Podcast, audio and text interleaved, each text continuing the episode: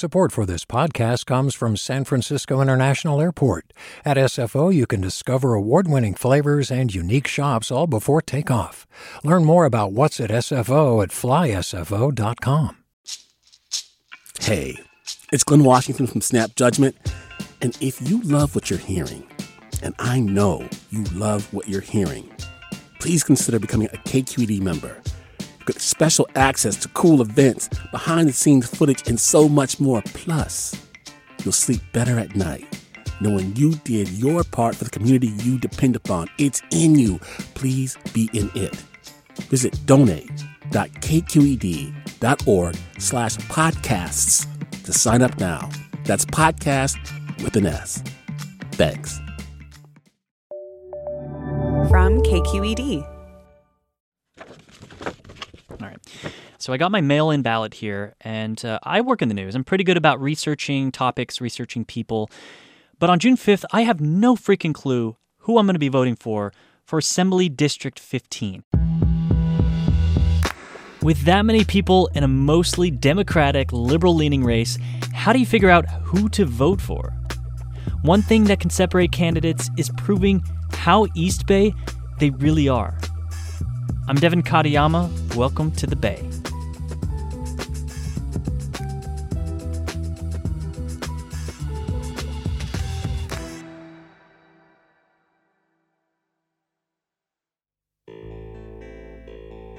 I saw this billing for this Radical Empathy Forum. Guy Marzorati reports for KQED's Politics and Government Desk. He's been profiling all the candidates in District 15, so he's been chasing them around at these different events. Then last month, Guy saw an ad for this forum at UC Berkeley. It was different than any of the other things that I had seen. As I talked to these candidates, it seemed like each one was telling me, oh yeah, I'll be there. Oh yeah, I'm going to go to this Radical Empathy Forum. Thank yous to the people who helped put this event on. None of them really had any idea what it was. Did you know what it was? I had no idea. It's going to be very unique. This hasn't been done before. So it was a big classrooms with, a little platform in the front where chairs were set up, and then a pretty full auditorium. Going beyond the call of duty here. All the candidates were there, and so were a bunch of folks wearing these T-shirts promoting Radical Empathy. At the beginning, they kind of just gave out instructions of this is how it's going to go. The candidates are going to talk only about empathy itself. How might we build a more empathic and caring culture? So next, I'd like to introduce our co-hosts, who just will say a few words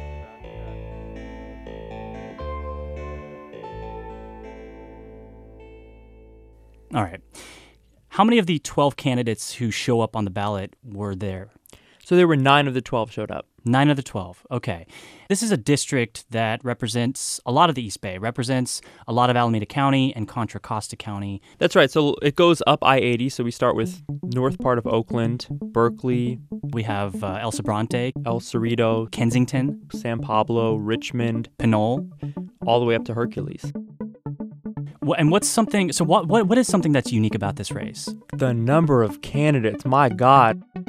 I mean, you have 12. Usually in a race like this, an open assembly seat, we're still talking about a local legislative race. Usually you'll have maybe one candidate who has elected experience, one candidate who, has done some work in the community, and then a bunch of people who put why not as their candidate statement. And who just put why not? Who just I think I've seen some of those perennial. They call them perennials. But in this race, you have 6 of the candidates have actually won a race before. So a lot of people who are qualified in civic life are running. And I actually live in District 15, and I have my ballot right in front of me. For member of the State Assembly, we do have the 12 names listed, and. Why are there so many people running in this race? 2 reasons. One, it's not every year that one of these seats comes open. This actually happened kind of by chance. The Assemblyman Tony Thurman, who holds the seat, decided to run for state superintendent.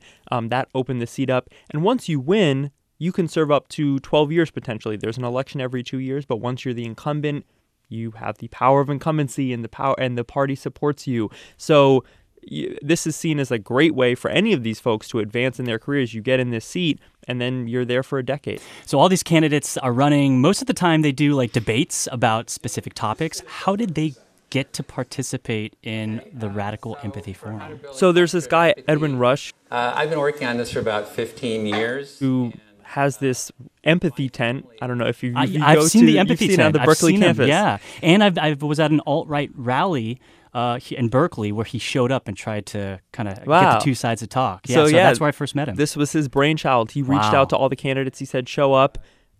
Didn't give a lot of information beyond that. They showed up and really just went through this empathy workshop for hours. And we're going to have two groups of candidates. It really was an empathy forum talking about empathy. Radical, man. It was radical. Can we actually try for it? Can we try this with you and me? Yes, I'm having a hard time figuring out exactly what this thing is. So direct me and let's pretend like we're the two participants. So this is how it would go. Why don't you start out by telling me how you think KQED can be a more empathic workplace? Oh, Jesus. Okay.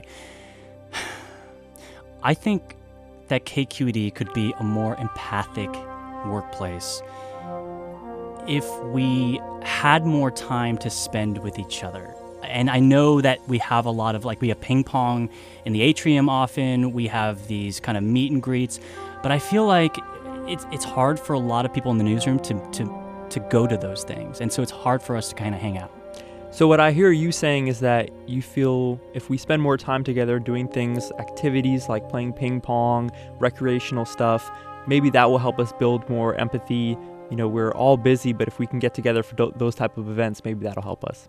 That's what I just said. And then you would say, I feel like I've been heard, or no, you weren't listening. You were just waiting to talk. I gotcha. Okay. Guy, I feel like I've been heard. Awesome. And then we'd move on.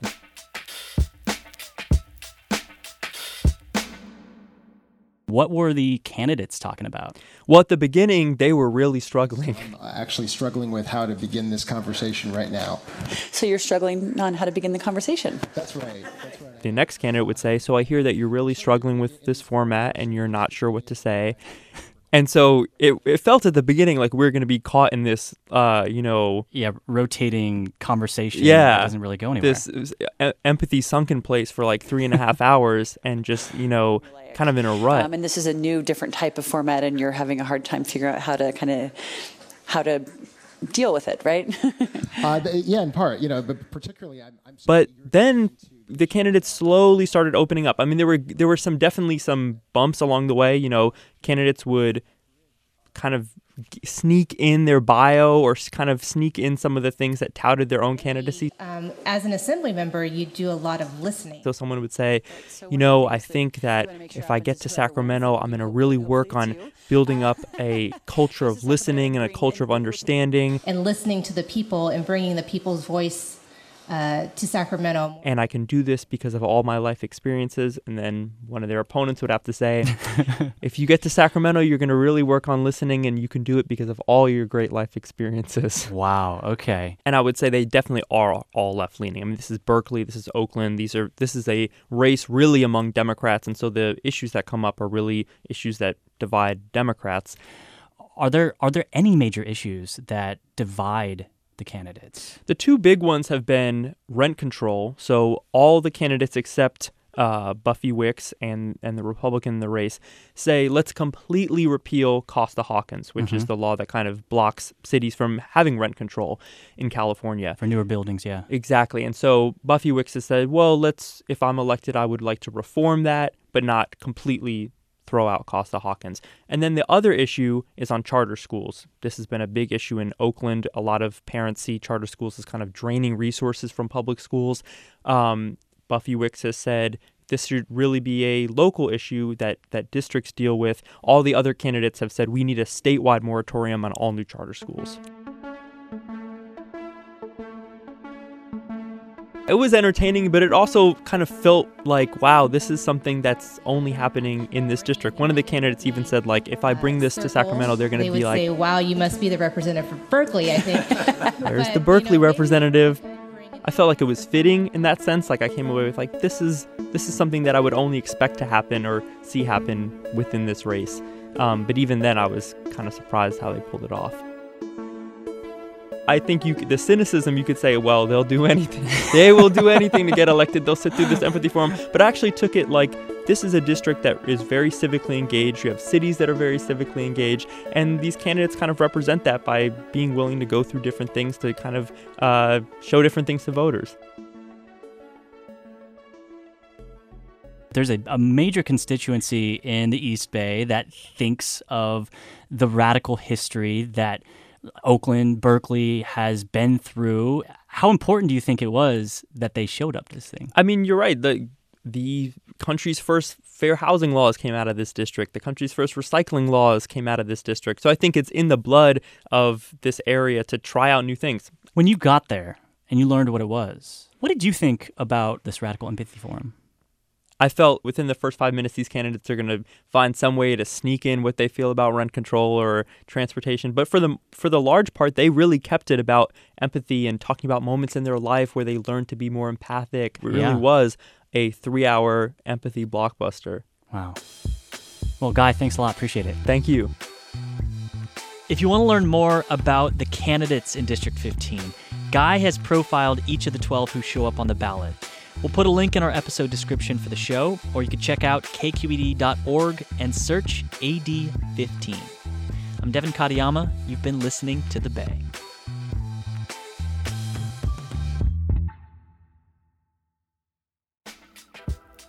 So I love dogs, but now in San Francisco, you've got luxury doggy daycares, you got dog gyms, dog spas, and dog bakeries. This week, the Bay Curious podcast answers whether there are more dogs than children in the city. And they also get around to some other dog-related questions. So if you love dogs as much as me, subscribe to Bay Curious wherever you get your podcasts.